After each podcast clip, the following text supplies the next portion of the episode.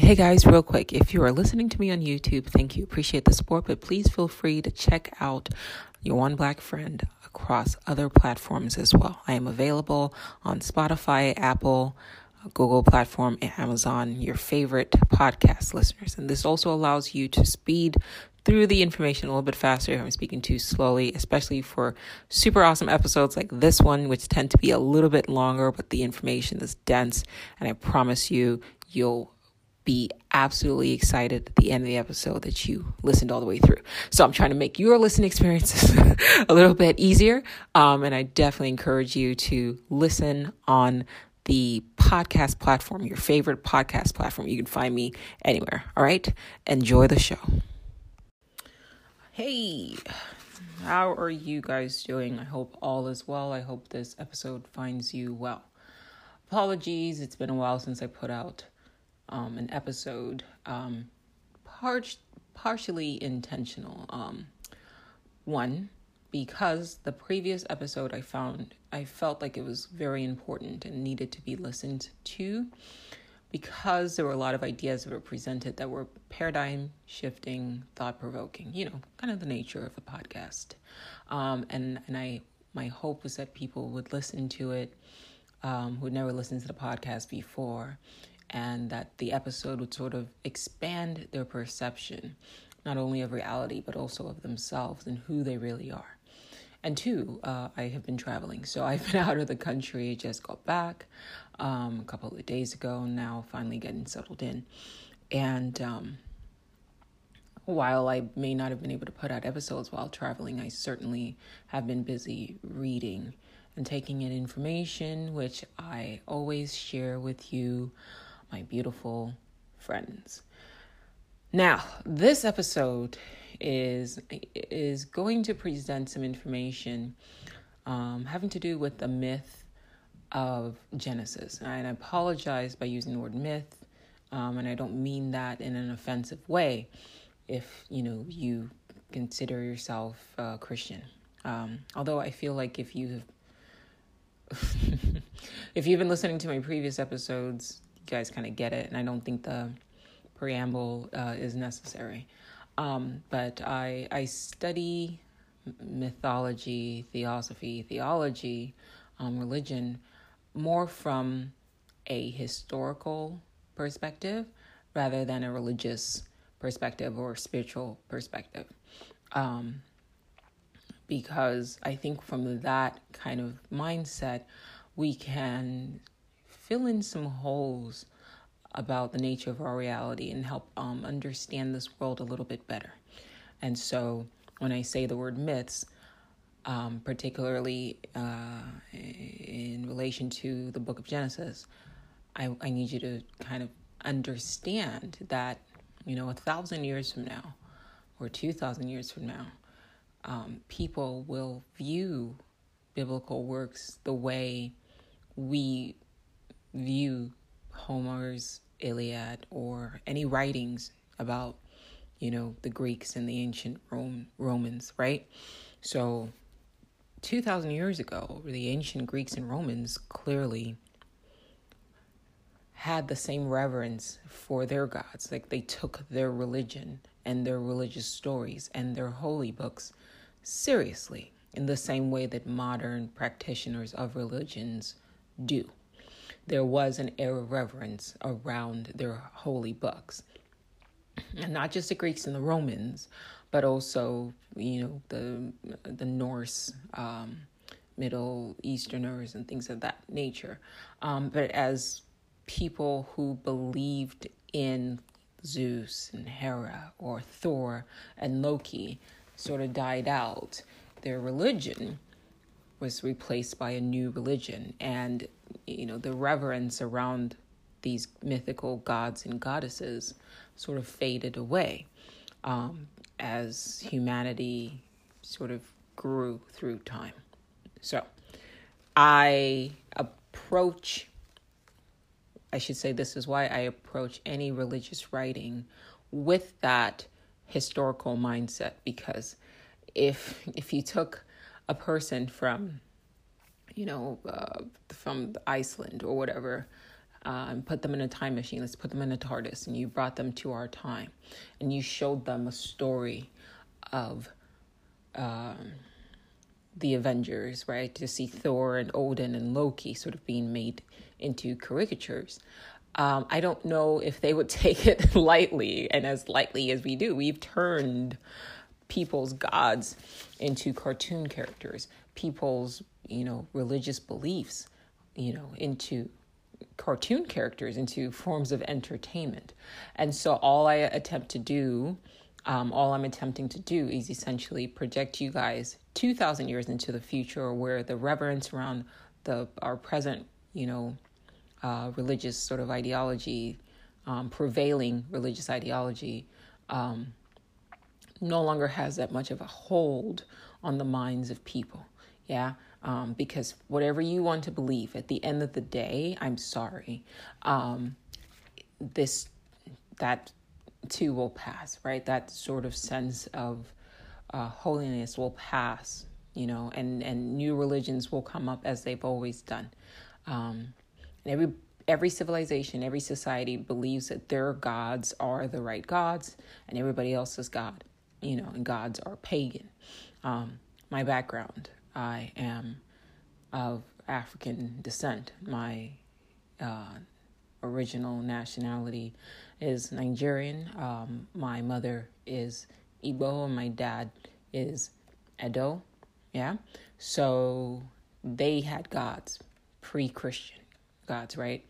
The, the Igbos believed in like the Mami Wata and Chi, and I don't necessarily, I'm not terribly familiar with uh, what the Edo believed in prior to um, the influence of uh, you know, Islam and Christianity as well. But obviously, my ancestors believed something completely different than what people in that region now practice, or I should say, what a lot of the people in that region practice today, which is, you know, Christianity and um, Islam, right? So it happens.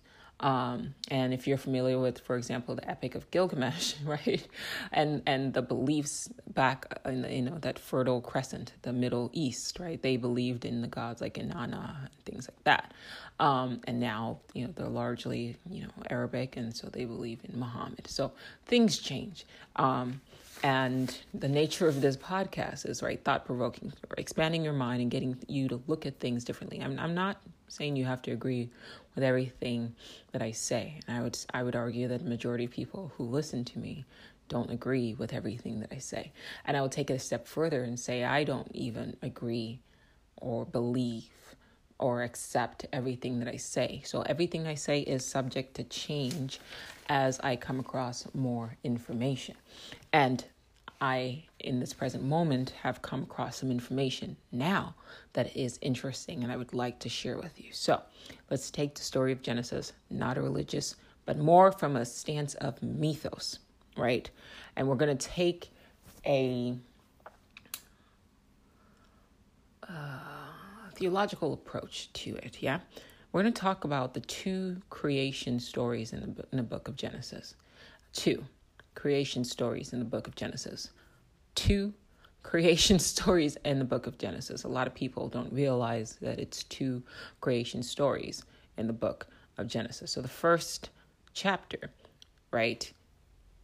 If you compare the first chapter to, I believe, the second chapter, or I should say the first creation story to the second creation story, and historians have done so, the writing style is different. There's a certain level of math that is sort of writ in the first creation story, and it deals more about it deals more, it's more of a story of the gods, plural, Elohim, yeah, plural, the gods, shaping, and I've argued in previous episodes, terraforming a, a, a, a formless earth, right? So you read between the lines, or if you just read it with an open mind that's not blinded by um, misinterpretations, um, you'll see the first story basically says that the gods, Elohim, happened across Earth, right? The planet Earth. And three things existed when the gods discovered Earth. Um, one, Earth, right? Two, darkness, right? And three, um, water. Okay, so go back. You don't have to own a Bible, you can Google this, but go back and read it um, and read that first, and you'll see that there are three things, right?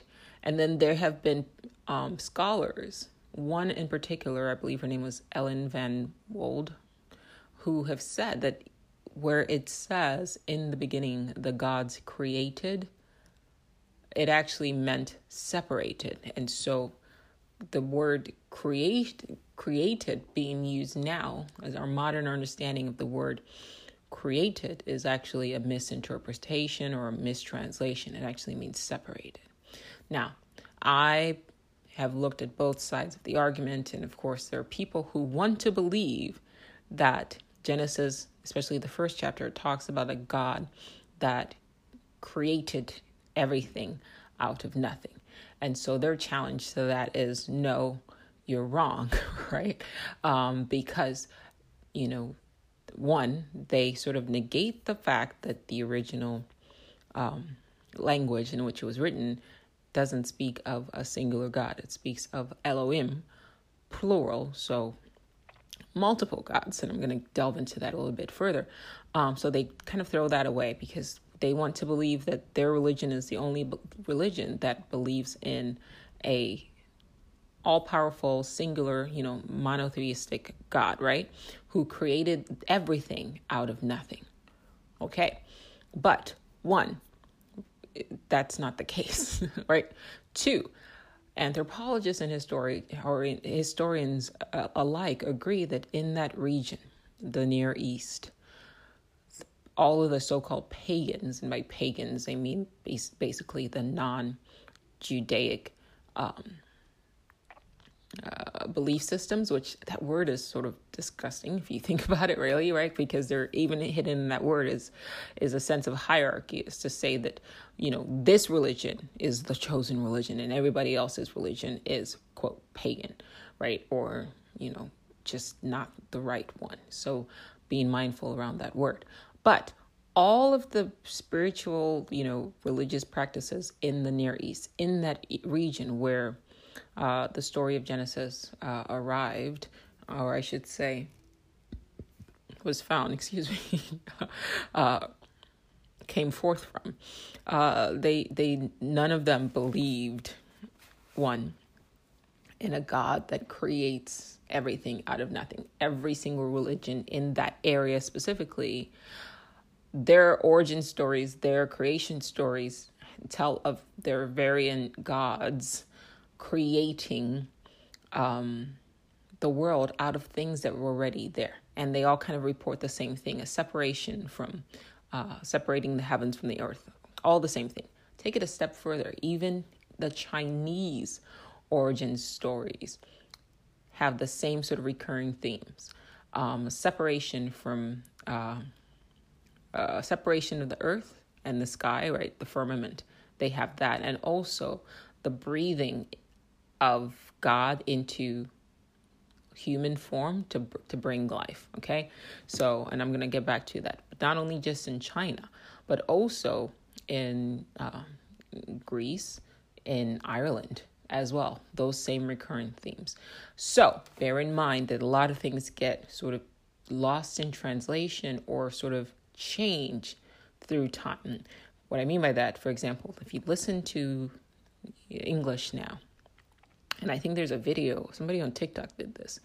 Um, and you probably find this on YouTube as well. If you take the English language and you go back in time, like just 400, 500 years, you, you're going to have a hard time understanding what the hell the person is talking about because just in 500 years or even you know 300 years the language changes so much um, even now right? That you can see there's a generational shift between, like, let's say people who we call boomers and let's say people that are, you know, Gen Z or whatever. The way they speak is different.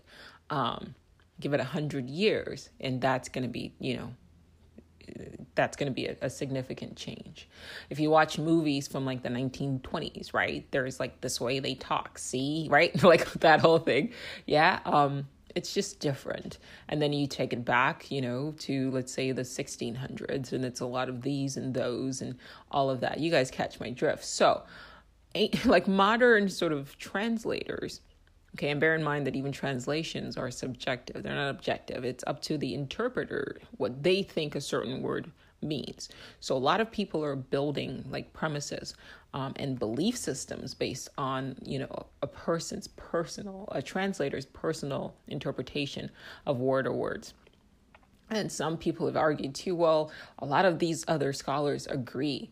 Okay, yeah, that's fine. But that doesn't mean that a large group of people can't agree on something that is wrong, right? For example, there was a time when people all agreed that what took out the dinosaurs was um, asteroids, right? But now, now it is being taught that it may not have been. This is being taught now in colleges that it may not have been the asteroids, right? It might have been uh, volcanic vol- volcanoes, I guess. Volcanic whatever. Volcanoes erupting across simultaneously across the earth and shooting out uh, ash and soot and all of that and blocking the sun and creating like you know i guess a film or a layer. And that was what caused the uh, the ice age and the dinosaurs to die. Okay? So just because a bunch of people believe that or think that oh okay Genesis, for example, describes a God, a singular God creating everything out of nothing, doesn't make it true. Um, one, because of the fact that even in the first chapter, it, it's kind of a giveaway that there's an there's an issue in translation there, um, because the, that God says, "Let us," and I'm very specific when I say that God. I'm saying that for a reason. That God says, "Let us create man in our image, our image. Yeah. And it's funny because I'll go and I'll read like what people say about the fact that there's plural being used. God said, let us create mankind in our image. And the mental gymnastics that people kind of put themselves through to just avoid the simple fact, avoid acknowledging the fact that when this book was written, the ancient Semites, the ancient Hebrews, ancient Israelites, and before that, who wrote this, you know, this work, did not believe in a monotheistic God. That came later. That came with the Council of Nicaea. That that came with you know the Roman involvement. Yeah, that was a corruption. If you look back in time, that was not the case. But people don't you know, you want to place, place your belief, you know, you want to believe something, but you're not going to take the time. You know, if it was like, if we lived in the 1600s, 1700s, 1800s, even any time before, like, let's say, early 1990s, I guess, where, you know, with the emergence of internet, where you couldn't just Google shit or buy a book and find out, like, literally, you don't have to, you can buy a book in an instant with Audible, with Kindle, with you know anything or you can go on youtube and research this stuff yourself. Um, it would make sense to kind of hold on to a particular you know uh, mindset that is false. But with the advent of like with the with us being in the information age to continue to hold steadfast to a belief that it's just flawed um, is kind of goofy. Um, and excuse me i don't mean that uh, to be disrespectful i just i can't find another word for that. So that within itself that breakdown tells you that the original writing describes Elohim plural.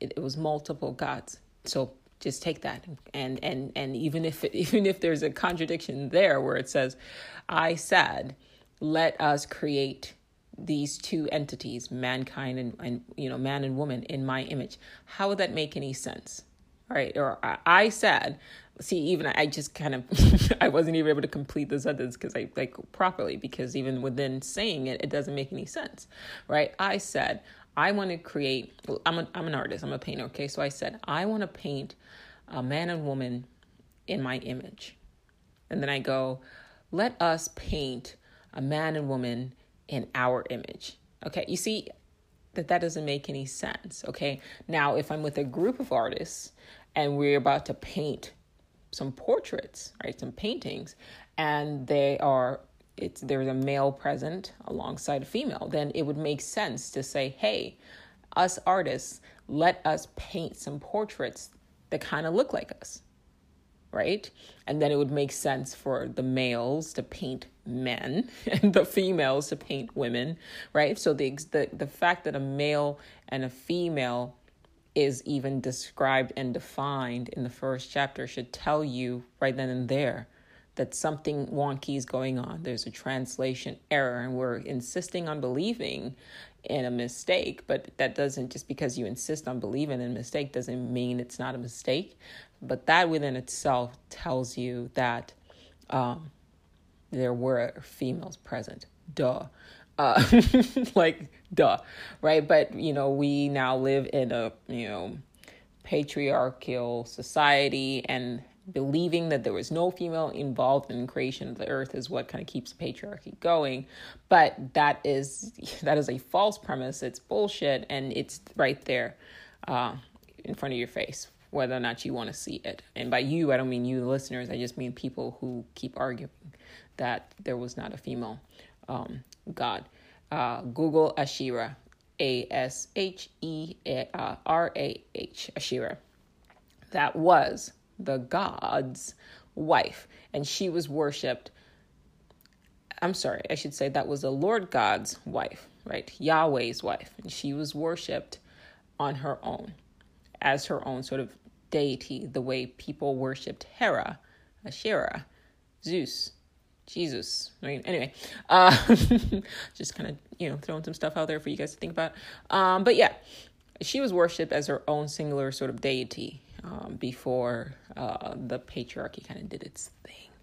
Um, so Google is your friend. Now, the reason why I say the Lord God and I differentiate that from Elohim is because, once again, we're dealing with two creation myths in the first and second chapter of Genesis.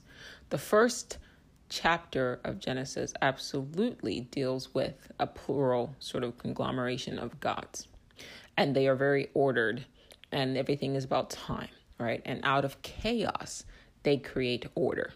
Okay, so out of the, they happened ac- across an earth, right? Are the three things that they found but they did not create? They found darkness, they found an earth, and they found water. Go back and read it. They found water. It never says that they created water. It says that they they moved the water. They separated the water for the. To me, and I've said this in previous episodes, it's it reads like if you look at it from a science fiction or scientific perspective, it reads like um, terraforming, right? So take that story and twist it a bit and just say, you know, we have these entities, right? And to, you know, certain people, they would be considered gods, but they're not, right? They're just technologically advanced entities. They happened across an earth that was formless and void and dark who knows what happened before that. Yeah. And then they started terraforming the planet, right? Separating the water. There's even a verse, right? Right there, I think the first or second verse or something like that. It talks about uh, a wind, a spirit of God, and the wind moved across the surface of the deep. Every time, even as a kid, whenever I would read that, I would always think of like a spaceship. You know, when a spaceship kind of hovers over water and you can see it kind of, you know, the force of whatever um the spaceship like separating the water, right? And and moving it. So that always that image always came to my mind. And it's still obviously, st- you know, is in my mind and stays in my mind. And I think that that's an appropriate sort of perception of it. So you have those gods, and they were plural, and they were male and female. And I, I always imagine like explorers or whatever that come through and do their thing, separate the earth, and then start, you know, bringing forth animals or whatever. And and and I think a couple episodes prior, I talked about this before. I just like revisiting, kind of building up on it, um, because why not?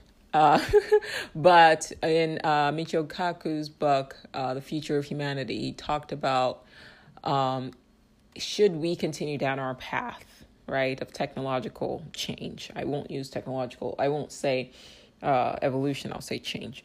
Uh, eventually, we will probably evolve beyond. I just said I won't use evolution and then I used evolution, but we will probably change and decide that we no longer need our bodies and then we will become non corporeal entities. He also stated that in that same book, The Future of Humanity, wormholes are constantly popping through. But the problem is that wormholes are so small that you would only be able to send kind of small bits of information through it.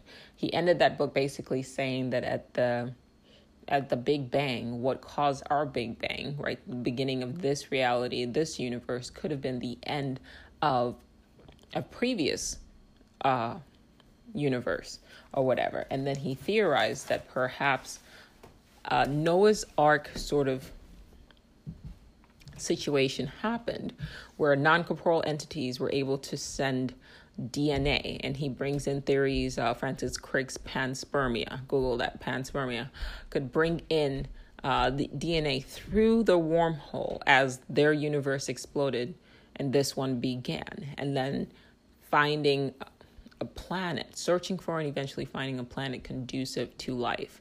And th- they happened across upon Earth and Earth was the only planet that had uh, water, and water is obviously life. And then that's when they started sort of terraforming. So imagine, if you will, what we think of now as the Bible of an oral history of human beings who have had the story of how they came to Earth, right? How humanity began on Earth from another world, from another planet. Um, and that's just been passed from generation to generation. But like that, what's that? I think it's Chinese something or another, Chinese Whispers game, um, where because it passes and it's an oral story from generation to generation, it changes and changes and changes. And so now we have a literal uh, understanding of something that was meant to be like more figurative um, and perhaps even metaphorical um, story, I guess, of how this world was formed. So I always like playing with the idea, like I said, it's like historical uh, perspective, throwing in science um, uh, on mythological stories.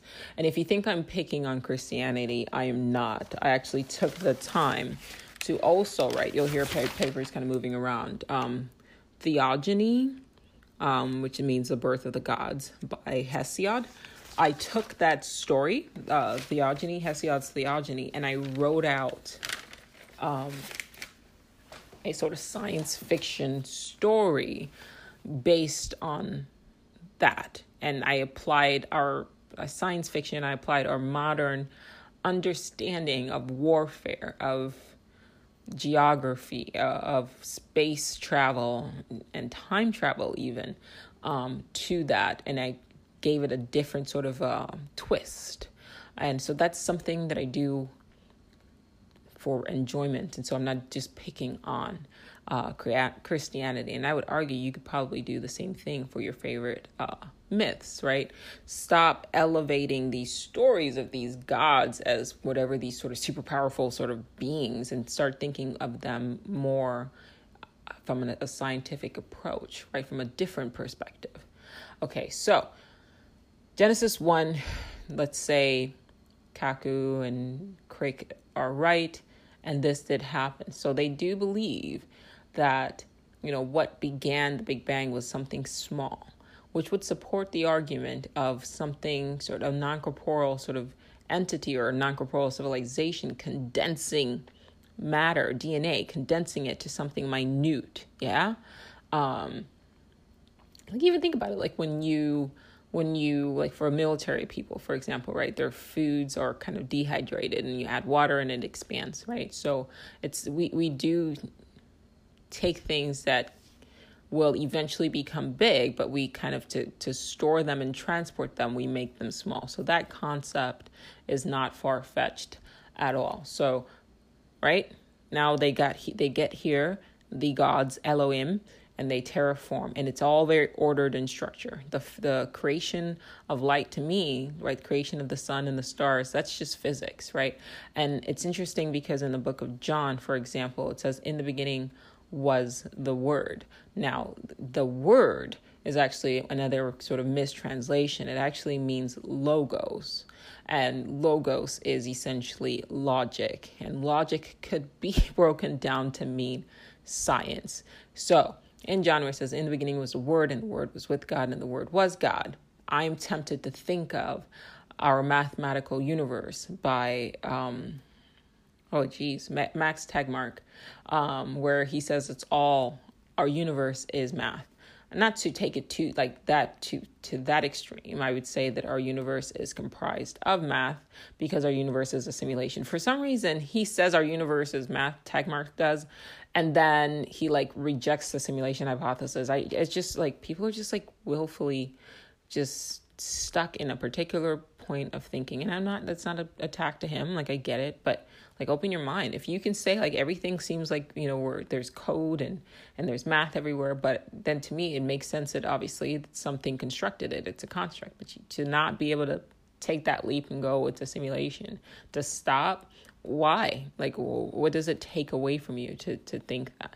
Anyway if you take Tegmark and you apply it to John's, right, and you blend the two together, it becomes, and and you take the Greek word logos, right, the, the understanding of what it was. Somehow word became logos, or I'm sorry, somehow logos became word, but logos is logic, yeah, and and logos could also speak to science, right. So in the beginning was the science, right. In the beginning was physics, right, and the and and science was God, right?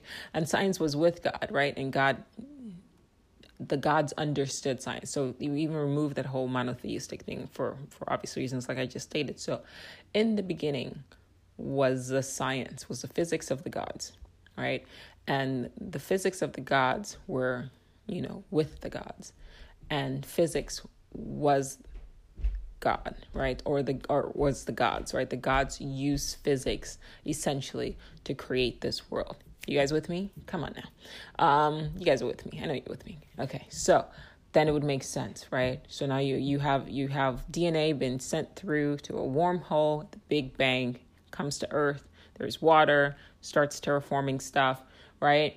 Then you have you know okay we need the sun, yeah. So then boom, uh, let's use you know nuclear fission right that's physics and create the sun we can create we, we're, we're working on that now at cern right creating black holes creating wormholes creating you know uh, energy you know mini suns things like that so that's what we're capable of i would imagine that a technologically advanced civilization of non-corporeal entities that have moved past needing physical form which is what we're on the path to doing right now um, almost like looping what our ancestors did. It's all stored in our DNA, right? The information is all stored in our DNA. Um, it's not that far fetched to say that in the beginning was science. Yeah, in the beginning was physics um, and science, right? So the firmament and separation whatever, like if you really take the time to think and, and to take the time to study what the ancients have professed that was capable. It is physics that we haven't even begun to sort of wrap our minds around, but absolutely possible. Like people have theorized, for example, that the Egyptians have moved, you know, stone with sound, right? Um, with vibrations, right? But that to me is just, even if you're saying, okay, in the beginning, was sound, right? Some people have argued in the beginning was sound vibration. And so you could use vibration if you're scientifically advanced or technologically advanced, at least um, on the scientific level, you could manipulate matter, alchemy, right? But that's all physics. Okay, so it takes it back to my point. In the beginning was physics and the gods, you know, physics, the magic of the gods, right? What is uh, the, the they're saying science and magic become, um, uh, you know, hard to sort of differentiate after a certain point. I, I can see the person who I'm trying to paraphrase and, and quote, but you guys know the know the phrase, okay? So that's that. So that is one sort of ordered story of how everything came to be, and you can take that as a sort of a story that has been passed on from generation to generation about the origins of mankind. And I would add, I would argue the extraterrestrial origins of mankind. Um, Isaac Asimov wrote a story similar. I think it was Asimov. I'm not sure. Um, and, and I don't even know why I brought it up because uh, I don't remember the title, so I can't even reference it to you. But it was about uh, these sea creatures that were like kind of clones. Um, of like scientists and they've sent down to the sort of ocean. It might not have even been Asimov, um, but they had taken the form of like sea humanoid, like ocean humanoids or whatever. Um, and then they like had contained within them information about how you know the original scientists who they were and their names whatever but over time you know the story kind of got lost and constructed and they were trying to make it to the surface um, of the ocean of the ocean because they were ocean sort of entities, and the idea at the end of it that eventually they will walk on land, blah blah blah. Um, but that made me think of Genesis and do with that information what you will. Genesis, the first chapter. To me, it's the opposite, though, right? It's, the, it's uh, intelligence was sent through non-corporeal entities came through the wormhole. Non-corporeal meaning non-physical, and they brought along with them the DNA of all the creatures that existed in their dying world, right? And then they began to terraform the earth, and that this place is now like a storehouse for, once again, all of the creatures that existed in their dying world and uh, across all of their planets. I would argue that maybe even millions of years ago, each sort of like continent that we are we have sort of represented here on on Earth was their own separate planet. I've kind of talked about this before, and so as their world died, they sort of brought all the DNA there, and now it's we we call some people say the Earth is a zoo, um, but I I think I, I don't really accept that. I say throw the zoo sort of connotation away and think of it more of like a storehouse or or a bank, right? Um, if your world was if your world was about to end like we do that now even with seed banks yeah? If the world was about to end you would pull specimen and, and, and creatures to sort of from different continents to kind of preserve you know the memory and um, specimen from all these different things. Maybe not all of it but as much as you can can store you would save it in fact it is happening right now. That is what our scientists do. They do with seeds, they do with plants, they do with spe- specimen um, DNA and, and, all of that. So it's not far fetched at all, right? You just have to think deeper. Okay, so that is what Genesis chapter 1 starts with. And I feel like the first chapter of Genesis is not only, I'm to say this twice, it's not only um, more. I think it's older than the second chapter, the second creation story. But I would say that it's also much more like accurate and also much more scientific. Don't take the days as like don't take the days literally like you know the first day he did this and rested on the sabbath like don't take it's metaphor right metaphorical so it could have been you know a span of time or whatever right so just take that with a grain of salt and understand when you listen to these books or you read these books that a lot of things get lost in translation. And it's okay to have your open mind and and sort of go intuitively with what you think is being described and not taking things literally. Okay so that's the first one. So to, as a synopsis non-corporeal entities came through a wormhole. That's what that's what i believe the first chapter of genesis is describing um, non-corporeal entities came through a wormhole holding DNA um, that's comprised of all, you know, like the world that they left, right? And they brought it here, and then they found Earth, right? The only planet in the solar system that had water, and then they began to terraform. Like they came like in a little tiny, you know, spaceship, and then expanded, and then they began to terraform.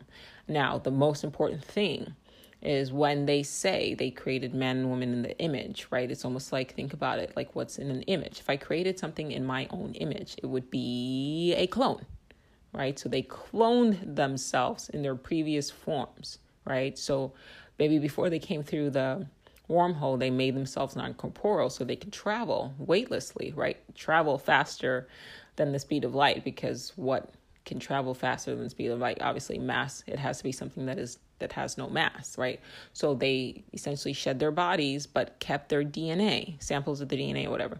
Um, however, they, they could do it. Um, small enough, though, to kind of escape and come through the wormhole into this world, clone themselves.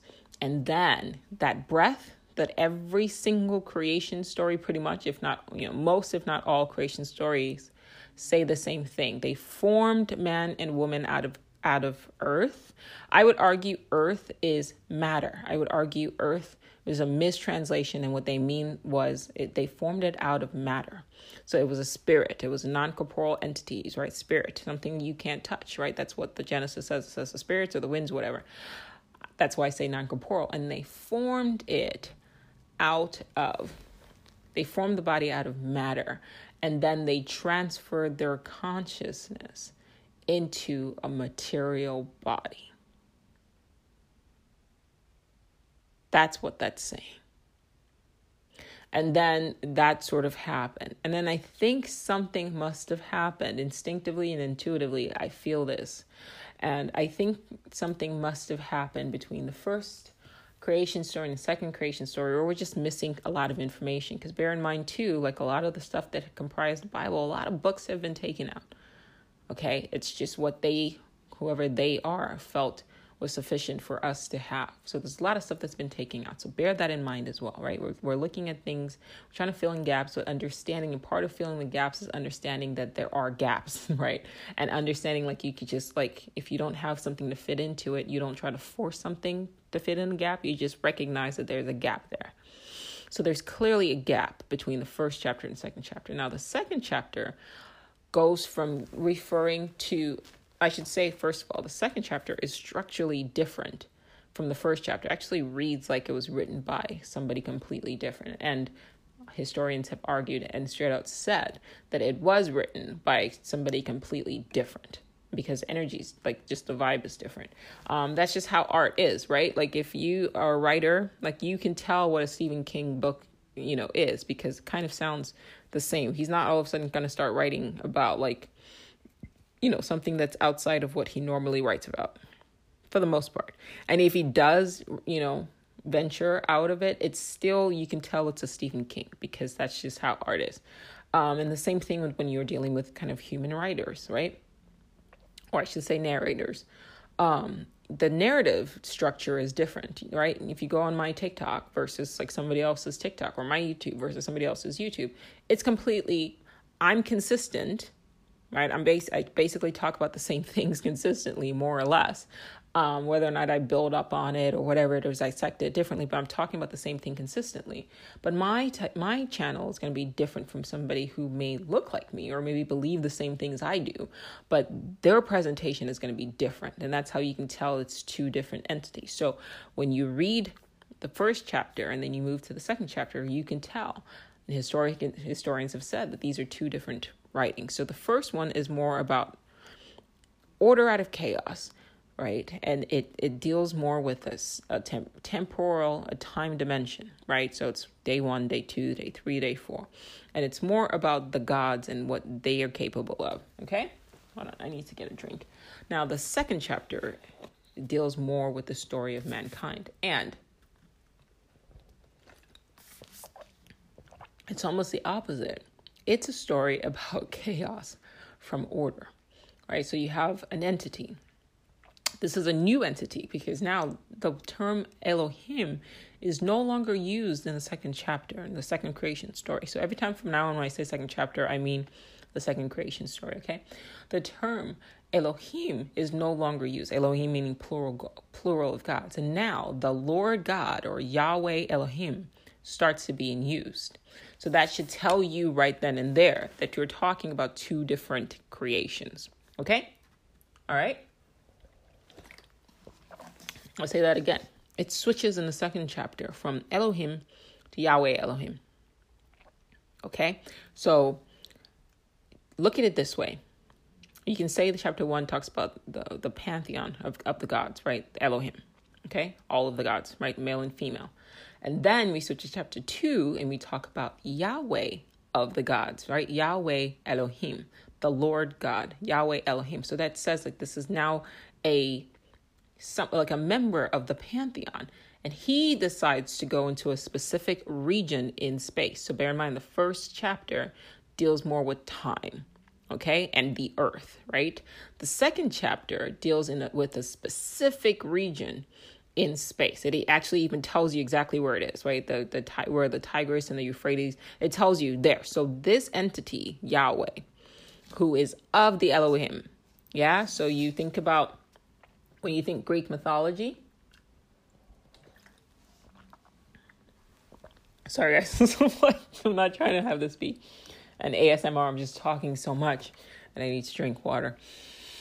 Okay, so think about the pantheon of the Greek gods, right? You have you know Hera, um, Zeus, Apollo, uh, Poseidon, or whatever, right? So you have them, or even specifically, you can even think about like the Titans, right? So you think about it like, let's say the Elohim are the Titans, okay, and then you have like let's say the first chapter deals with what the the Titans created.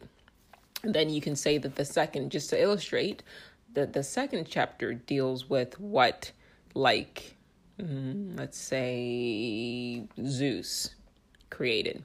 Okay? Zeus of the Elohim. So Zeus is a god, right? Zeus is a god and he's like a son of the Titans, so he still falls under the category of a god, but he's something different, right? Zeus is different from the Titans, right? If you're familiar with Greek mythology or whatever. So I want you to apply that same mindset. Same, it's from the same region, so this analogy definitely works. Okay, so now you have Yahweh of the Elohim. And if you go back, even in English, you'll see that the first chapter it says the God, or it says God, God, God, even though it shouldn't say God, it should say the gods, but whatever. It says God, God. When it switches to the second chapter, all of a sudden it stops being God and it says the Lord God, the Lord God, the Lord God. And if you find the original Hebrew, the Lord God is actually Yahweh. Yahweh, Yahweh. So two different entities being described here.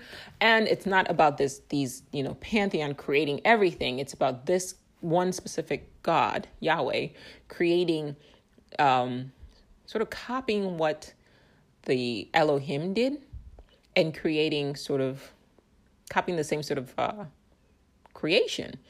Um, and, and the Gnostics that are listening to this right now are probably smirking, yeah? But it's all there. And is now creating sort of a micro kingdom, right? And in the Garden of Eden. So it's, it goes from being kind of large and all about earth and creating man and woman, you know, across the earth. And then it, the second chapter focuses on this Yahweh character just creating Adam and Eve. Okay?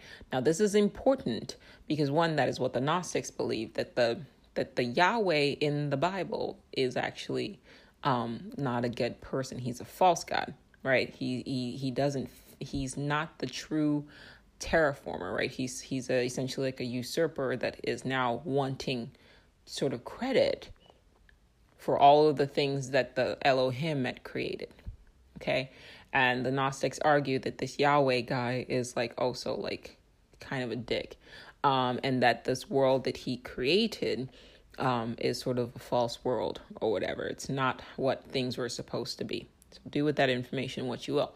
But back to what I'm talking about. So now you have this Yahweh character, and you could tell he's not quite as powerful.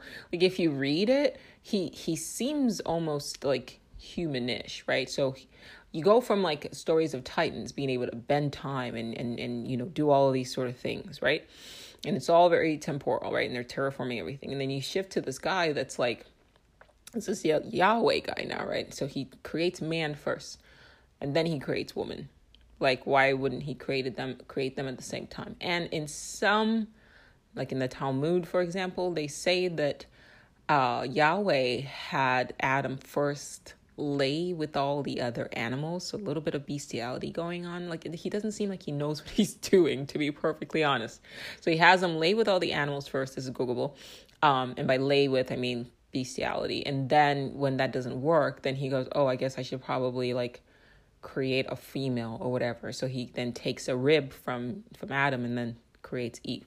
Two different creation stories because the first chapter right, talks about men and women being created at the same time and then consciousness being sort of uploaded into this clone. Something happened, there's a space, and now you have this dude that shows up and goes, Let me create all these animals, okay, and then let me create like a man to kind of watch over the animals or whatever. Um, and then he was like, he did, it didn't even cross his mind to like, I should create a woman, you know, with the man. And then he has the man like hook up with all these animals Okay. And then he goes, Oh, I guess maybe I should just create a female human. Like, even that is weird. Okay. Like, hello. All right. So then he creates a female and then he, you know, puts the, the tree of life and the tree of knowledge, which are metaphors, obviously, but he puts it in the garden. Um, and these are all metaphors. Okay. Um, so bear in mind that okay and share this because this is really good share this episode with all your you know friends that like this stuff. Um, but bear in mind that the creations of the of the Elohim are still on earth at this moment. Keep that in mind. Okay, the creations of the Elohim in the first chapter are still on earth. Now, in the second chapter, he creates Adam, and then he creates Eve, and then he puts a tree on there, and then there's like a serpent, and you guys know how it goes. You know, uh, Eve eats and then gives it to Adam, and then Yahweh shows up, and he's like walking. So Yahweh is, even though we believe it's supposed to be an all knowing, all powerful God, he's not really because he first, the first thing he says is, Where are you? Right? Then he starts asking questions. And then he's like, Did you eat from the, like, bro, you're supposed to be all knowing. Why are you asking me? Like, did you not see any of this coming? So he almost seems like he doesn't know what the hell he's doing. Right? Like, why would you put a tree of knowledge? in, in, in the middle of this garden? Why would you put the tree of life in the middle of the garden? And specifically after after they look at themselves, after Adam and Eve looks at themselves and go, okay, well, we're naked, and they feel the shame and cover themselves. Yeah. He then goes, hmm, we should, and there's that we again, we should probably move uh, this tree of life now from the garden so that they won't, they being Adam and Eve, don't eat from the tree of life and then become like us, like me. Okay? Which then tells you that it wasn't just Yahweh. That's why I like the, the, the comparison between the Elohim being the Titans and then Yahweh being like Zeus. Okay, so you might have a Yahweh who created like an Eden, but then that also means that there there had to have been like a Shira who created like China or something like that, right? Um, and I say that because specifically because um, in a lot of like Chinese mythology, their god was a woman and that created them, you know, whatever. So, but similar, you know, making from clay, breathing earth, the same seems like that's the status quo. Um, yeah. So then, uh, so then they move the tree. He moves the tree and then has it guarded or whatever, and then sends Adam and Eve, you know, off to, you know, out of Eden or whatever. And here's like what's sort of interesting because there's the implication there now that Adam and Eve, like they obviously have children, there are other people there. Read the story okay there are other people around and and even when like the story of cain and abel happen and cain becomes marked you know he says to yahweh um you know if i'm if you if you if you banish me from here um people will like harm me. They will kill me. And you're you know when you're reading that as a kid you're like who who are the fucking people? Like who are you talking about? Well clearly that should tell you one that there were the humans that the Elohim had created, one, and then there have to be also sort of humans that Yahweh, and I would argue other entities like Yahweh, if you liken Yahweh to Zeus, um, then you would you could argue that okay, like Hera created her own sort of Eden somewhere. Um, Poseidon created his sort of own he Eden somewhere, right? Aphrodite, Athena, whatever. So they're doing that. So they they would have sort of clones and copies as well of humanoids. And so when Ken, Cain says, "Look, like if I go out and I'm like I would get killed," you know, that answers the question, right? So this story of, of the Garden of Eden speaks specifically about Yahweh's world, Yahweh's, you know, Eden, right? Which is not to say that across the board, this wasn't happening across other continents as well. This sort of creation thing wasn't happening across the continents, other continents as well. I'm actually about to go as far as to say that when the Elohim were created, creating entities in their own image, knowing what I know about Greek mythology and talking about, you know, what I said, the, um, I always want to say the theosophy, but it's not the theosophy, I wrote it down, um, Theogony by Hesiod. Um, I actually would want to say that uh, the the first story, uh, the chapter one Genesis is actually could actually be describing like a similar sort of parallel of the Titans creating what we now think of as gods, right? So the Titans creating like the gods. Like I think that's that would make the most sense right? So the Titans created the gods, right? Zeus, Hera, you know, Poseidon, whatever. And then the gods created us, right? And then the gods would be sort of more human than the Elohim, right? And the Elohim would basically be the oversoul, right? The collective consciousness that came forth, the non corporeal entities that are, let's say, they're a hive mind, and they came through, right, through the wormhole. But then the argument there is that they could have been just like us, but like I said, sort of. I don't want to say evolved, but fuck it, evolved. You guys know what I mean. Evolved beyond the need of the body, right? Be, evolved beyond using the body, so now they become non corporeal entities, cloned themselves as they used to be, transferred their consciousness into, you know, these sort of humanoid forms, and then I guess fed them the tree of knowledge and the tree of life, right? Taught them right from wrong, right? And then allowed them to, you know, give them a secret to immortality. And I think that's what's going on there. And then from that point on, right, think of Yahweh as like a Zeus, yeah, or a Hera if you would like.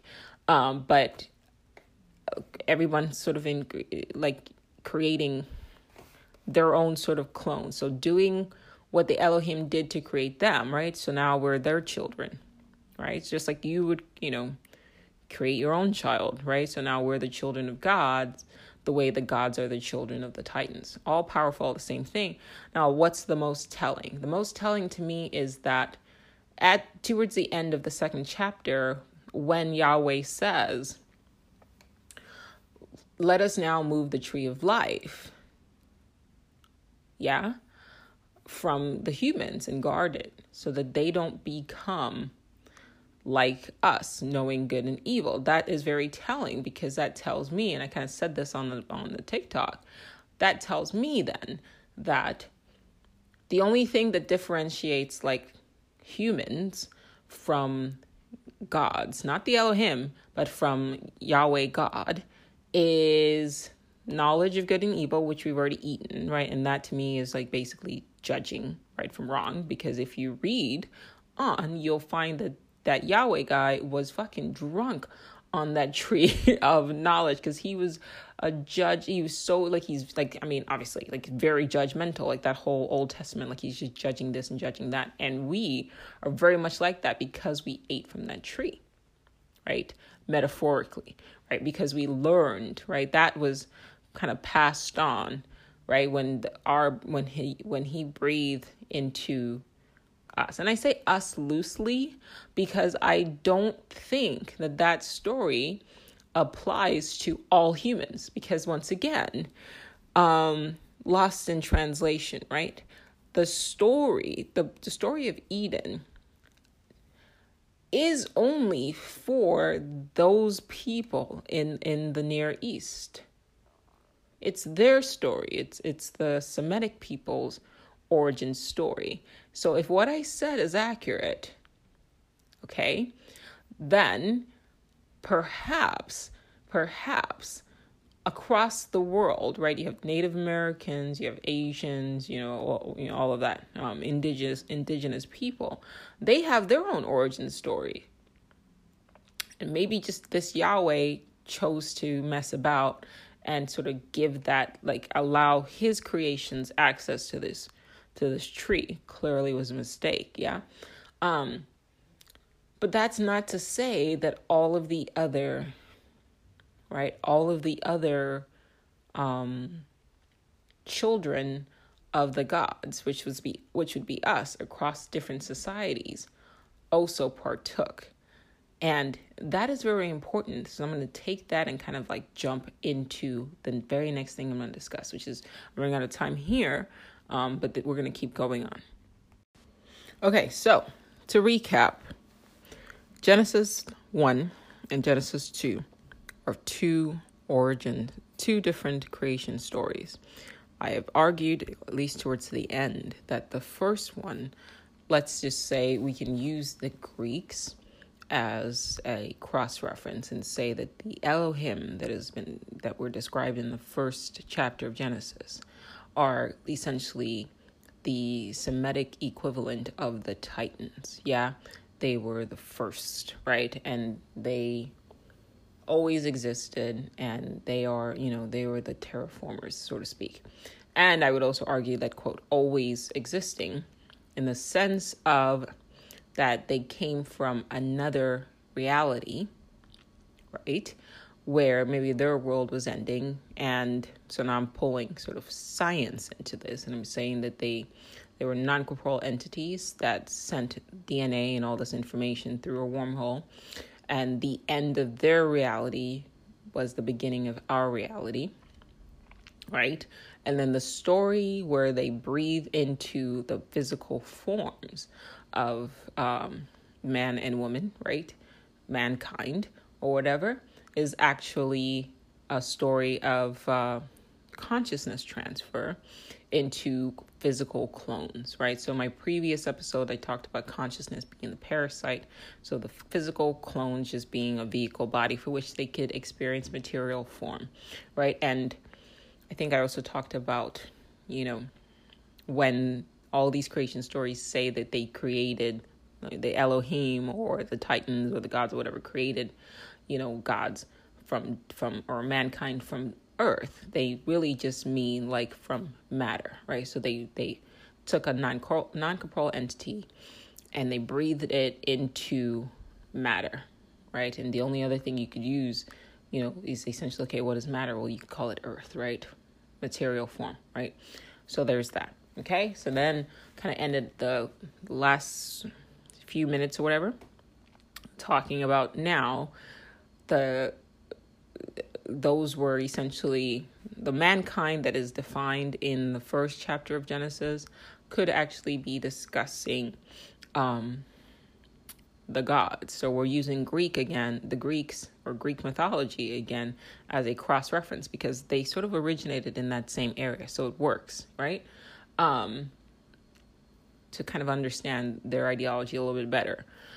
So now you have the Titans who kind of you know gave birth to the gods. And then you have in genesis you have the elohim which then gave birth to the like yahweh. So then in the second chapter we now have yahweh and it's very specific to a particular region which is telling you the reader that this is a story of eden is an origin story of the Semitic people of the ancient Israelites. They're not thinking about the Chinese. They're not thinking about the Africans. They're not think- it's their story because at the time that it was written, they were probably only really aware of themselves, right? Like every culture that writes a story about how they came to be, even though they seem to, there are similarities from culture to culture. The Chinese aren't writing a story about how Africans came to be. The Chinese are writing stories about how the Chinese came to be. And so, are, you know, the Iroquois you know Native Americans and and you know they're writing their own story about how they came to be. So are the Igbos, so are the you know Yorubas, right? They're writing their story. It's their gods. You know the same with the Nords, uh, the Nor- uh, Nordic people, right? And the Norse mythology, it's their story. So while we tend to and we have been programmed to adopt the narrative of Adam and Eve as Adam and Eve being like our forefathers. Uh, as an African, uh, that doesn't make any sense. That's not the story of our quote Yahweh esque kind of you know gods. It it specifically Yahweh created those humanoids in or those humans, I should say, in that particular region. And so what I was saying was that it seems to me that you know this Yahweh person wasn't as all powerful as like the Titans, right? The Elohim, yeah. Um, and he kind of made a lot of like blunders. And it also seems like the sort of the understanding what you're supposed to glean from that is that Yahweh has eaten. Yahweh was basically us. That's it. Yahweh was basically us, right? Um, so the Elohim, when they created the gods, the gods are us. We are gods. The difference is judgment and eternal life.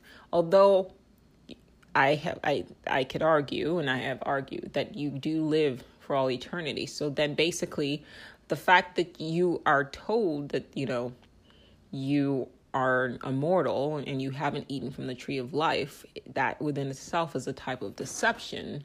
Uh, because literally every other culture, I can even speak specifically for Africans, they believe that when you die, you carry on as your ancestors. Okay?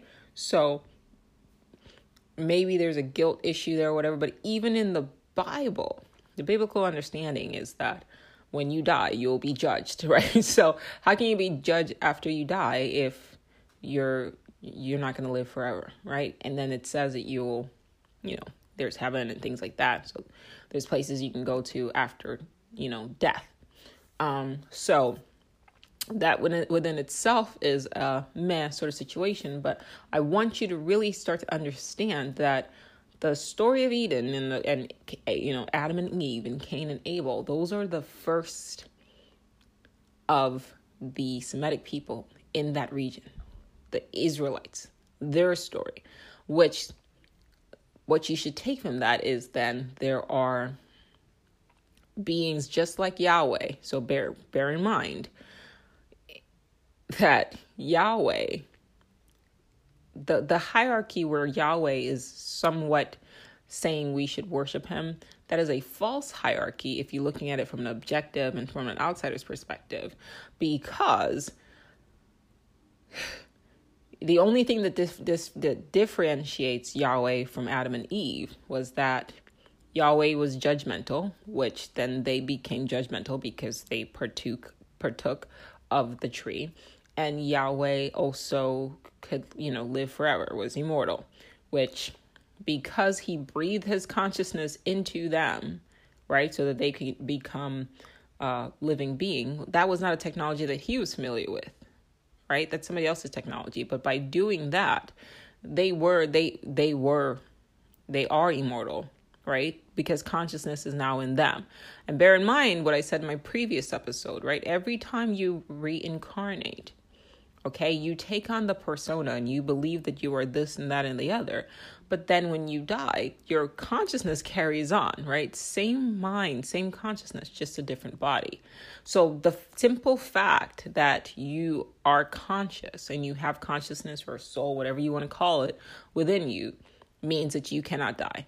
And so you had the Elohim that was consciousness, a hive mind.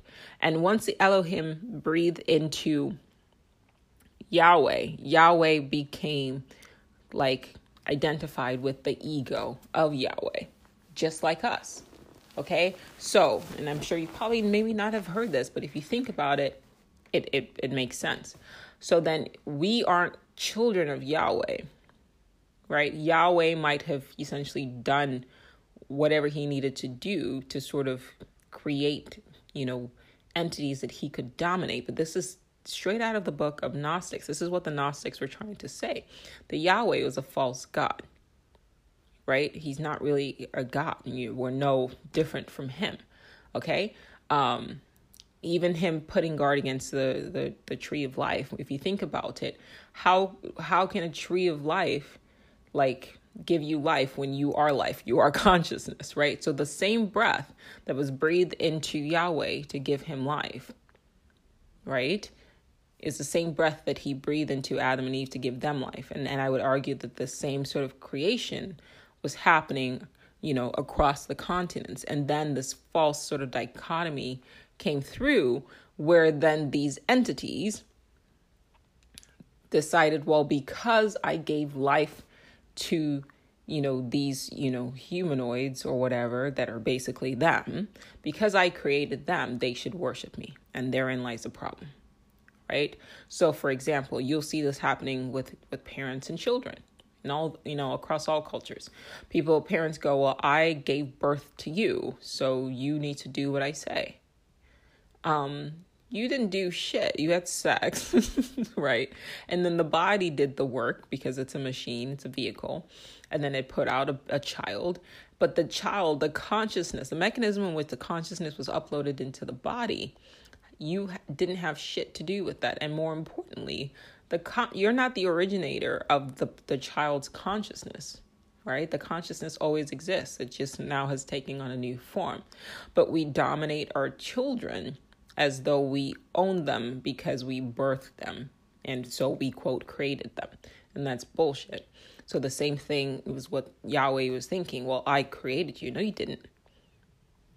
You were using a pre existing technology to essentially manifest this Adam and Eve, but they were just a physical form. Once he breathed into Adam and Eve, the transfer of consciousness, they became Adam and Eve. They adopted this persona of Adam and Eve right?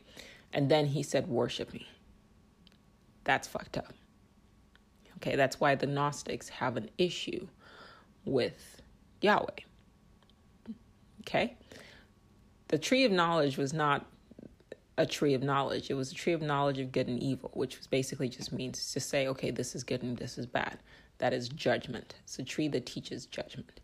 And it was it should have been forbidden, not because it means that they would die. That was a lie.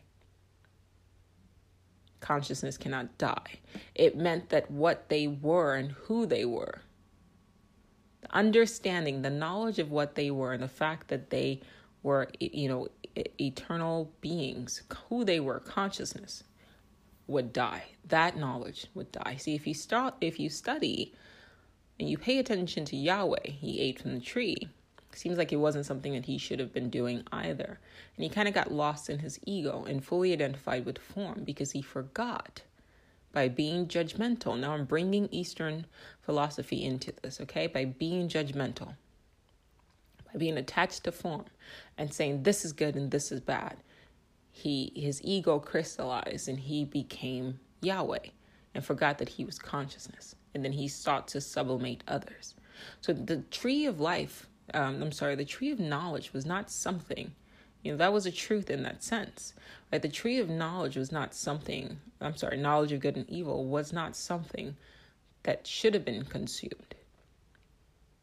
Whether or not the tree, you know, that that being taught that okay, this is good and this is bad, you know, is a good thing or, you know, a bad thing. That's up for discussion, but I would say that it's not a good thing. It's not about ignorance, it's about judgmental, right? It's not about ignorance because it wasn't a tree of knowledge, it was a tree of knowledge of good and evil. They're two different things. Now, the snake comes through, and I'm tempted to think that the snake is really just a reptilian race. I mean, look, we're there already, but I'm tempted. I'm tempted to think that the snake were a reptilian race that maybe existed in this formless earth when the Elohim showed up, or maybe they just were, you know, created by like a reptilian sort of version of Yahweh, right? So you have Yahweh who's creating, you know, humanoids out of like ape descendants, and then you have the the the snake, right? The the serpent who comes through and he's saying, No, you should judge, right? And he says, I will teach you to be civil. I will teach you civilization or whatever. And it almost sounds like this civilization, they're much more technologically advanced. And they're basically doing they did to Adam and Eve and you know that region, right? What you know, it seems like they what Adam and Eve and the descendants of Adam and Eve um, do to other regions as well. They'll go to like um, I'll give I'll come back to this, but they'll go to like another person's country and say you should not live w- with nature. You should not you know, eat from the trees and, you know, just exist with nature. This is wrong and this is right. Yeah. So I think that reptile isn't actually a snake. I think it literally is discussing or might be describing a reptilian race um, that, you know, consciousness has been uploaded into reptilian humanoid kind of forms, or perhaps they just existed on Earth when the Elohim came through. Like you got to think deeper about this stuff. You know what I mean? Like stop taking things literally and start looking at it like metaphorically, like it's telling us a hidden story here. Now, the reason why I say that, and oh, and then that would explain obviously why. Um, all of that, all of what I just said would explain why when Cain, you know, made the sacrifice or whatever, there were other people. And even when Adam and Eve left Eden, it does talk about there being other people because Yahweh was not the only um, child of Elohim that was on earth. Which then would say that all of the gods that had sort of ruled, you know, across the different regions around the world were essentially like related in a way to Yahweh. But one, once again, what I'm saying is, eh, we we if you have the breath of the Elohim in you, then you have consciousness in you, right? And you have life. Then you are already immortal. And and then the only thing that separates you from the God is the ability to judge. And you'll see that in all creation myths and all stories the the gods are extremely judgmental. I mean, that's where they get their power, which is decrying things as good and evil. But other than that, that's the similarity. We're similar. So then the whole notion, I apologize, but the, the whole notion of worshiping a, an, an entity that has the same consciousness as you have and the same immortality that you has, but just has decided that how you live and who you are is wrong and is judging you. That's it. That's the only power that they have over you is to judge. To worship that seems kind of sus. Okay? So this episode is going to be was going to be called or is going to be called God's belly button because people ask me in a live a couple of lives ago, does God have a belly button? And I like the question. And the answer to that was yes. Um, the Yahweh that most you know Westerners worship as God would have a belly button because to go to kind of pull it all together, when the Elohim came through to Earth and they terraformed the planet and then made clones of their former physical selves, right? Then they clearly would need right? They they clearly when they uploaded their consciousness into you know physical forms and it would be um corporeal right? So it was a, a non-corporeal entity transferring its consciousness or uploading its consciousness into a physical form right? Um now if we're using science right as the point of reference then and i'm saying that the the first gods right were and, and i would say i would even argue the first gods were actually the first people. Um, but the first gods were the first people who were aware of what was really going on which is what made them god right or gods right was knowledge. You hear me? It was knowledge and understanding of what the nature of this reality is. And the understanding that it's consciousness that makes them immortal. Right? It's not the physical form. The physical form is just a thing. If we're saying that they were are using technology, then they probably obviously use clones and you need to feed like a clone at least my present understanding, through some sort of umbilical cord at the very least, right? Even if it's on some sort of like, you know, in the future where they show um, that human beings stop having kids and they now grow them, but there's still, you know, the, the mechanism to feed uh, a fetus is through the umbilical cord because that's just the nature of the physical form of the human body, right? In order to grow a baby, right? you need to that's what the bell button is for it's that umbilical cord for it to get sustenance because it cannot yet process food through the mouth right chew and all that as it's developing. So that's my only sort of understanding of how cloning works.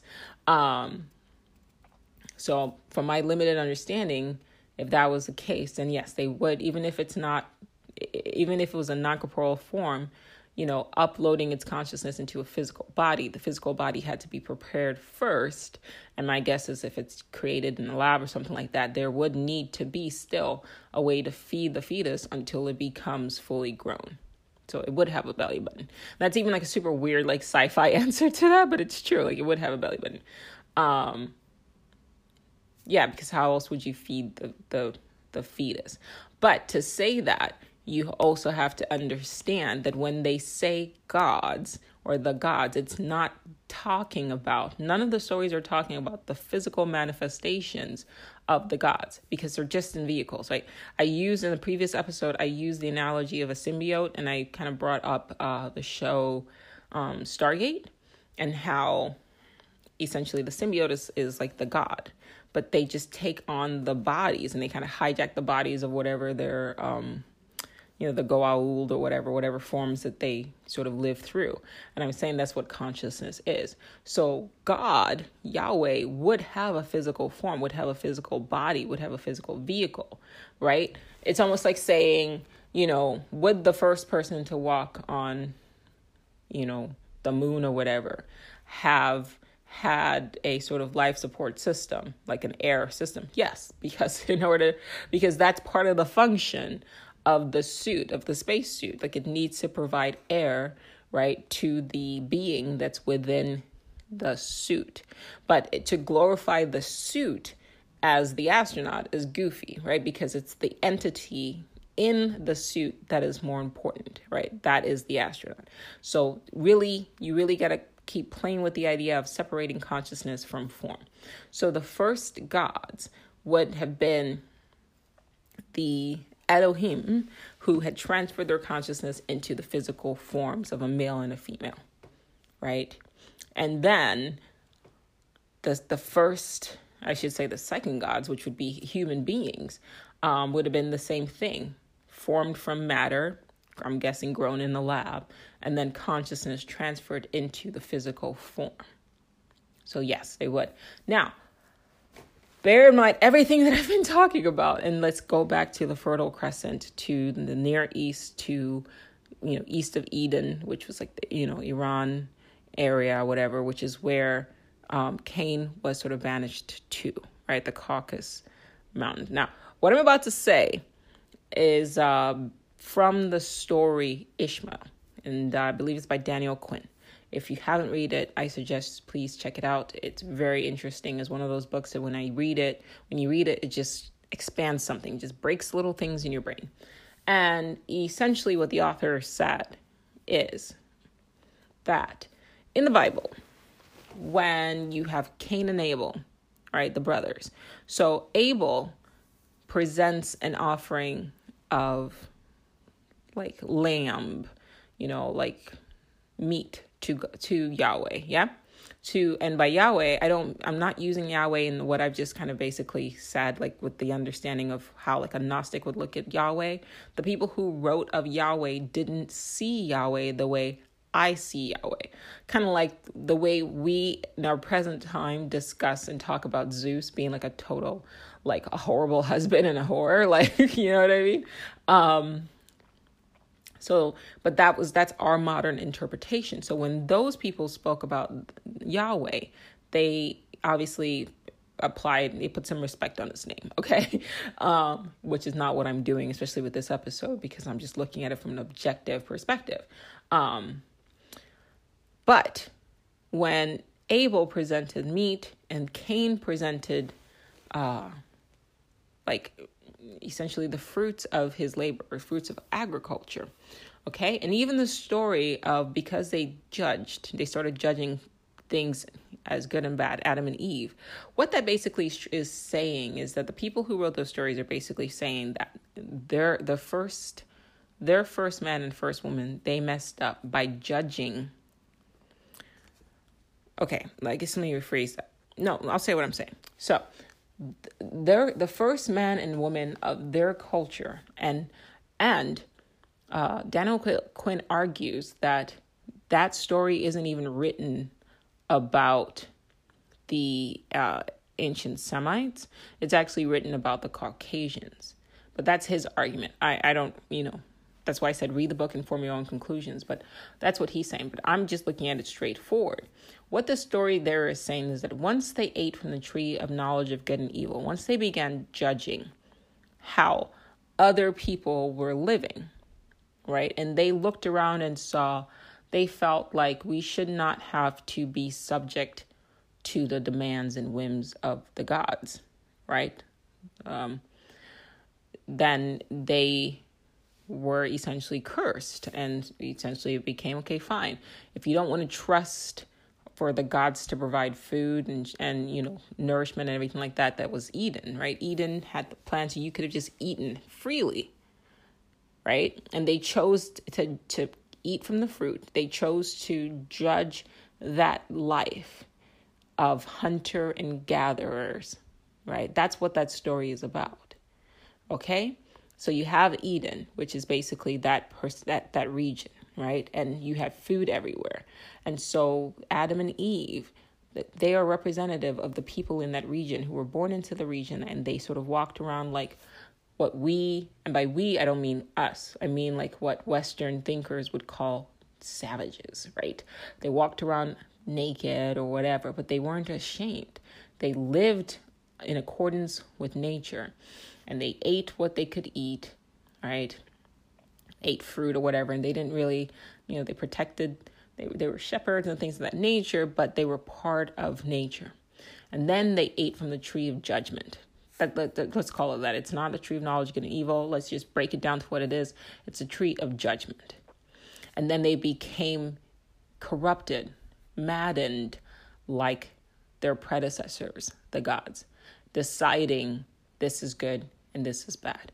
And once they began to judge, they judged all the other humans that were just like them, right? That were created by, let's call them, you know, the gods, right? So I, Elohim is the are the titans, and then you have the gods, right? Yahweh being one of them, Asherah being another, right? So all of these other gods that kind of emerge at those t- those times are still they're human beings, you need to bear that in mind when I say God. I don't want you thinking of like some dude in the sky. Think of them as human beings. If you got to watch a few episodes of Stargate, do that. Um, Anubis, all of that. They were human beings that were created by the Titans. So I keep calling the Elohim the Titans so that you can mentally start to kind of draw the images. Um, but they were human beings that were created by the Titans. They just happen to be immortal or whatever. That's it. And so they were judgmental and they were immortal. And I would argue that the immortality had more to do with maybe what physical forms, the longevity of their physical forms, not even them themselves, right? The longevity of their physical forms.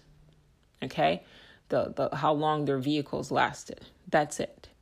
Because their consciousness that they that the gods had is the same consciousness that you have, but your physical form doesn't last that long, right? A hundred something year, years max, but max rather. But even in the in the in the Bible, you see that the humans in that time, even Adam and Eve and Canaan, they lived for a really long time. Okay, so and then they, their lives began for whatever reason. I guess when you start judging things as as good and bad, you sort of lose your your health and you break down over time. I don't know if that's what it's telling us or what they're trying to say. Okay? So, we're all gods. That's it. That's all basically I'm saying. We're all children of the Elohim.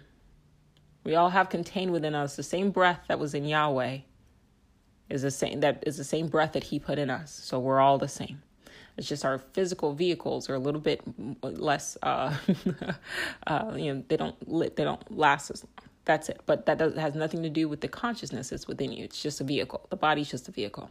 Okay. So what the story is saying is that Adam and Eve, right? They they ate from the tree of judgment, and then they decided that the way all the other humanoids around them were living was wrong, and they decided that to live in accordance with nature was wrong. So they grabbed nature, they they grabbed plants and began to clothe themselves and to cover themselves. Okay? Then they started tilling the earth, right? So it wasn't about God providing anymore. They were like, we will conquer the earth. And then they that's when agriculture came. Okay. So everything that troubles us now in this world in our reality stems from agriculture. I talked about this on my on my there's one of my lives or whatever or not lives one of my videos I call the loop and I talk about and then they develop agriculture. Agriculture seems to be the root cause of literally all evils, um, as we understand it now. Uh, the development of agriculture. Okay, so that's what the story of Adam and Eve is about, and then Cain and Abel. So, what the people who wrote that story they're basically saying is that Abel and Cain are two different tribes.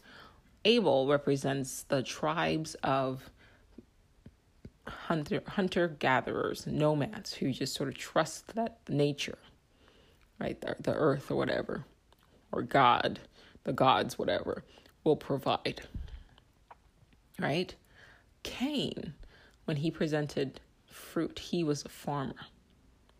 And what the writers were saying is that to the reason why the gods rejected Cain's offering was because essentially Cain was saying, I don't need you to provide. I can provide for myself. Now do with that information what you will.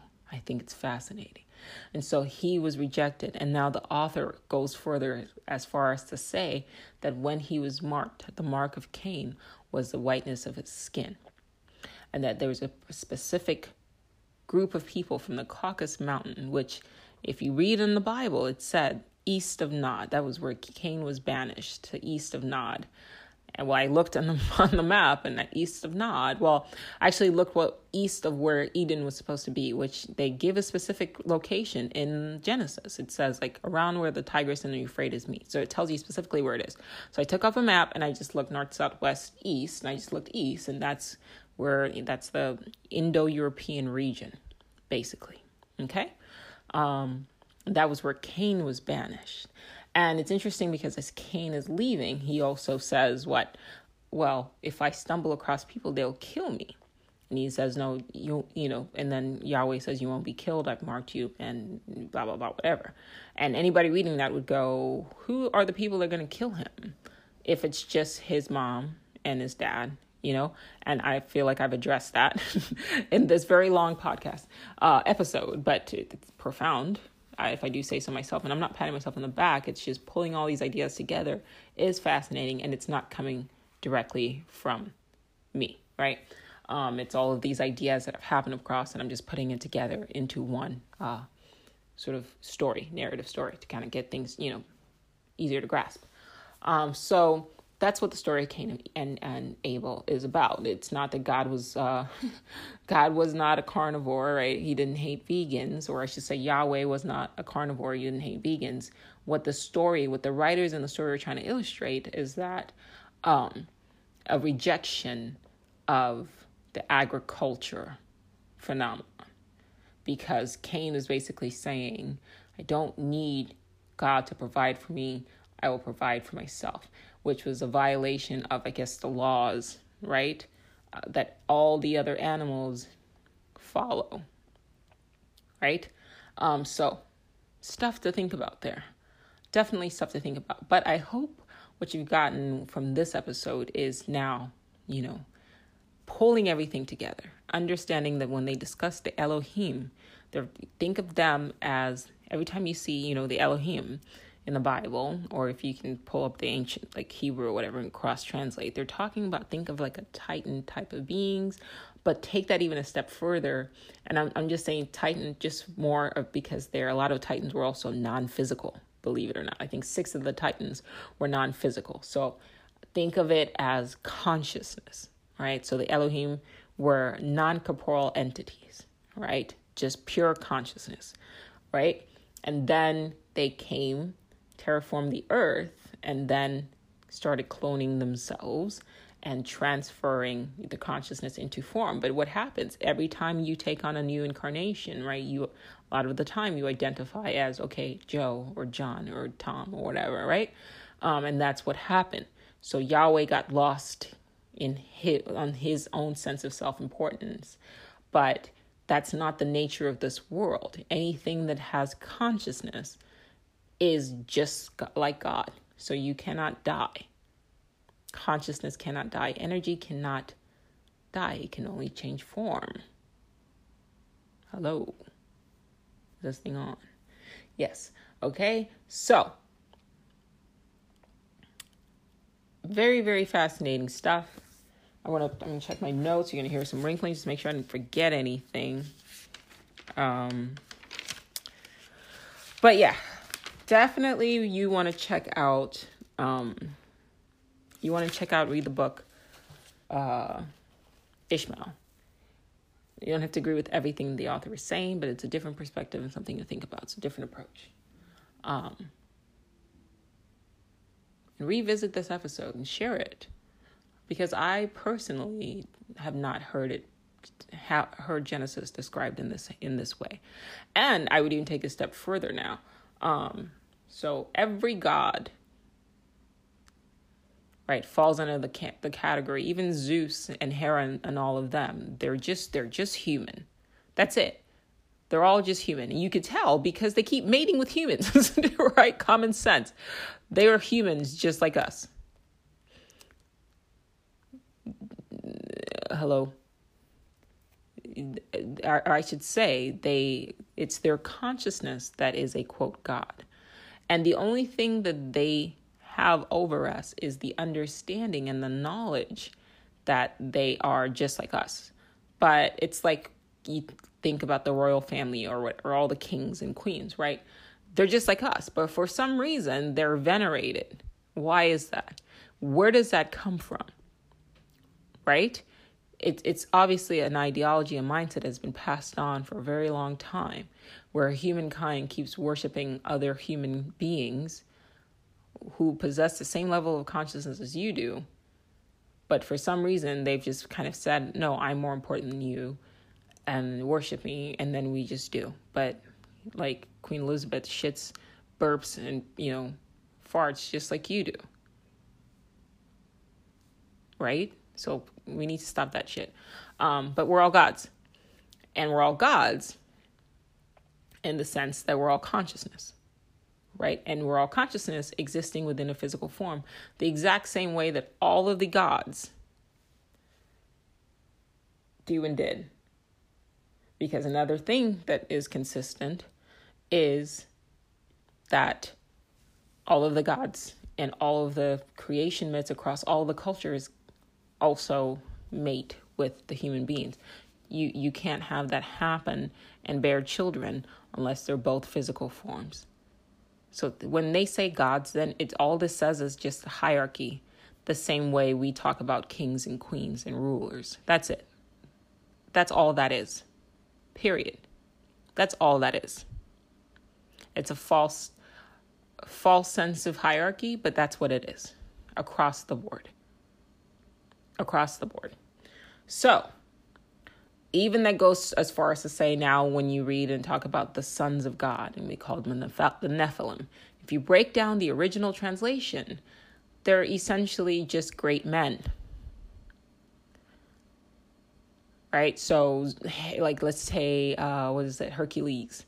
He was just, they call him the demigod, right? Because he was the son of God and a man, right? So he was a demigod, right? But he was just a human being right? And he died, right? Um, or whatever, right? And there's another book, uh, The Origin of Consciousness by Julian Jaynes, and he talks about how, you know, for a while you you had uh, people who, when a, a king died, they just sort of worshipped and venerated his like his grave, and then they put in like his um, sculptures of him, and then it, that's that's how kind of God sort of came about. But they were what we think of as gods were just great rulers. That's it. And the translation supports everything that I'm saying. So even the sons of gods were just sons of, they were just princes. That's it. That's it. Anyway, thanks for listening. These are always fun to do. Um, got some really cool episodes coming over the next couple of weeks. I got a bunch of books. Um, we're going to be talking about ancestral trauma. We're going to be talking about you know DNA and what the information that it holds and the memories that it holds from previous um, your ancestors. So your your mind holding information from or your consciousness holding information from your previous and future incarnations, but also your body holding information from your ancestors. And could you theoretically tap into the talents of your ancestors? All right, something to think about.